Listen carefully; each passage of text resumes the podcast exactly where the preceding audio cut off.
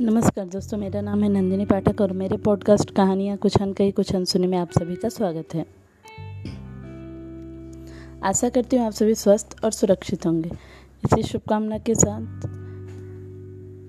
चलिए, हमारे हमारे उपन्यास को हम आगे बढ़ाते हैं। प्रतिज्ञा का ग्यारहवा भाग। यूरोपियन राज्यों में टर्की के बंटवारे के विषय में अभी भी मतभेद हैं। मैं कम से कम इतना उदार अवश्य हूँ, जितने अमृत राय लेकिन जो चमार मरा हुआ जानवर खाता है, रात दिन चमड़े के धोने बनाने में लगा रहता है, उसका बर्तन मैं अपने कुएँ में कभी न डालने दूँगा। अमृत राय की मैं खूब चुटकी लूँगा। प्रेमा ने दबी जवान में कहा, अब तक वह तुम्हें अपना सहायक समझते थे, यह नोटिस पढ़कर चकित हो जाएँगे। दीनानाथ ने नाक से कोड़ते हुए कहा, मैं उनका सहायक कभी न था। सुधार उधार के झगड़े में कभी नहीं पड़ा। मैं पहले कहता था और अब भी कहता हूँ कि संसार को अपने ढंग से चलने दो। वह अपनी ज़रूरतों को स्वयं जानता है। समय आएगा तो सब कुछ आप ही हो जाएगा। अच्छा अब चलता हूँ। किसी देवता की मनौती कर दो।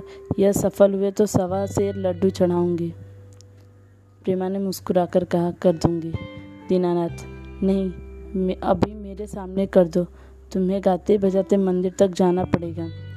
व्याख्यान हुआ और ऐसा मार्क हुआ कि शहर में धूम मच गई। पहले दस मिनट तक तो दीनानाथ हिचकिचाते रहे, लेकिन धीरे धीरे उनकी वाणी में शक्ति और प्रभाव का संचार होता गया। वह अपने ही शब्द संगीत में मस्त हो गए। पूरे दो घंटे तक सभा चित्र लिखित सी बैठी रही और जब व्याख्यान समाप्त हुआ तो लोगों को ऐसा अनुभव हो रहा था, मानो उनकी आँखें खुल गई हों। यह महाशय तो छिपे रुस्तम निकले इतना, कितना पांडित्य है, कितना विद्वान है। सारे धर्म ग्रंथों को मत कर रख दिया। जब दीनानाथ मंच से उतर रहे थे तो हज़ारों आदमियों ने उन्हें चारों ओर से घेर लिया और उन पर श्रद्धा पुष्पों की वर्षा करने लगे। दीनानाथ को ऐसा स्वर्गीय आनंद अपने जीवन में कभी न मिला था। रात के आठ बज रहे थे। दीनानाथ प्रेमा के साथ बैठे दून की उड़ा रहे थे। सच कहता हूँ प्रिय दस हज़ार आदमी थे, मगर क्या मजाल कि किसी के खांसने की भी आवाज़ आई हो।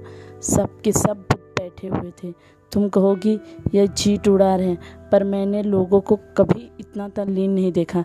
सहसा एक मोटर द्वार पर आकर रुकी, और उसमें से उतरा, कौन उतरा? अमृत राय। उनकी परिचित आवाज़ दीनानाथ के कानों में गई। अजय स्वामी जी बाहर जरा बाहर तो आइए, या अंदर ही डटे रहेंगे का आइए, जरा आपकी पीठ ठोक दूँ, सिर सहलाऊँ। कुछ इनाम दूँ? दीनानाथ ने चौकर का अमृत है यह आज यहाँ का, कहाँ से फट पड़े? जरा पान वान भिजवा देना। विवाह के बाद आज अमृत राय पहली बार दीनानाथ के घर आए थे। प्रेमा तो ऐसी घबराई मानो द्वार पर बारात आई हो। मुँह से आवाज़ भी न निकली थी। भय होता था कहीं अमृत राय उनकी आवाज़ न सुन ले। इशारे में महरी को बुलाया और पानदान मंगवा कर पान बनाने लगे। उधर दीनानाथ बाहर निकले तो अमृत राय के सामने आँखें न उठती थी। मुस्कुरा तो रहे थे, पर केवल अपनी झेप मिटाने के लिए। अमृत राय ने उन्हें गले लगाते हुए कहा, आज तो यार तुमने कमाल कर दिया। मैंने अपनी ज़िंदगी में ऐसी स्पीच न सुनी थी। दीनानाथ पछता रहे थे कि यह बात प्रेमा ने न सुनी। शर्माते हुए बोले, अजीत दिल लगी थी। मैंने कहा, यह तमाशा भी करके देख लूँ। अमृतरा दिल लगी नहीं थी भाई, जादू था। तुमने तो आग लगा दी। अब भला हम जैसों की कौन सुनेगा मगर सच बात कहना यार। तुम्हें यह विभूति कैसे हवा, हाथ आ गई?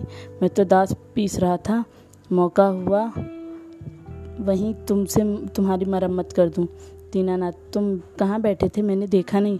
अमृता सबसे पीछे की तरफ़ में मुँह छिपाए खड़ा था। आओ जरा तुम्हारे पीठ थोक दो, जीना, दीनानाथ।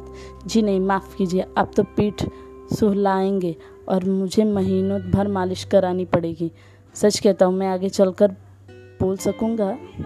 अमृत राय, अब तुम मेरे हाथ से पिटोगे। तुम पहले ही स्पीच में अपनी धाक जमा दी।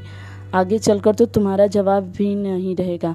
मुझे दुख है तो यही कि हम और तुम अब दोनों प्रतिकूल मार्ग पर चलते नज़र आ रहे हैं। मगर यार, जहाँ दूसरा कोई नहीं, क्या तुम दिल से समझते हो कि सुधारों में हिंदू समाज को हानि पहुँचेगी? दीनानाथ ने संभल कर कहा हाँ भाई। इधर मैं धर्म साहित्य का जो अध्ययन किया है, उससे ये मैं इसी नतीजे पर पहुँचा मगर बहुत संभव है कि मुझे भ्रम हुआ हो। अमृत राय। तो फिर हमारी और तुम्हारी खूब छनेगी। मगर एक बात का ध्यान रखना हमारे सामाजिक सिद्धांतों में चाहे कितना भी मतभेद क्यों न हो मंच पर चाहे कितना ही एक दूसरे को क्यों न नोच खाएँ मगर मैत्री अक्षुण रह, रहनी चाहिए। हमारे निजी संबंध पर उसकी आज तक ना आने पाए। मुझे अपने ऊपर तो विश्वास है लेकिन तुम्हारे ऊपर विश, मुझे विश्वास नहीं है। क्षमा करना मुझे भय है कि तुम दीनानाथ ने बात कर दी। अपनी ओर से मैं तुम्हें आप विश्वास दिलाता हूँ। कोई वजह नहीं है कि हमारे धार्मिक विचारों का हमारी मित्रता पर असर पड़ेगा। अमृत राय ने संदिग्ध भाव से कहा, तुम कहते हो, मगर मुझे विश्वास नहीं आता। दीनानाथ प्रमाण मिल जाए तब तो मानोगे ना? अमृत राय, और तो घर में सब कुछ कुशल है ना? अम्मा जी को मेरा प्रणाम कह देना। दीनानाथ अभी बैठो, इतनी जल्दी क्या है? भोजन करके जाना, अमृत राय। कई जा, कई जगह जाना है, अनाथालय के लिए चंदे की अपील करनी है। जरा दस पाँच आदमियों से मिल तो लूँ। भले आदमी विरोध ही करना था तो अनाथालय बनाने, बन जाने की बात करते। तुम रास्ते में कांटे बिखेर, तुमने रास्ते में कांटे बिखेर दिए। प्रेमा भी पान बना ही रही थी और अमृत राय चले गए। दीनानाथ आकर कहा, वाह, अब तक तुम्हारे पान नहीं लगे, वह चले भी गए। आज मान गए प्रेमा, वह भी सुनने गए थे। दीनानाथ हाँ पीछे खड़े थे। सामने होते तो आज उनकी दुर्गति हो जाती। है अनाथालय के लिए चंदे की अपील करने वाले हैं। मगर देख लेना, कौड़ी न मिलेगी। हवा बदल गई। अब दूसरे किसी शहर से चाहे चंदा वसूल लाएँ, मगर यहाँ से कोई एक पाई न देगा। प्रेमा, यह तुम कैसे कह सकते हो?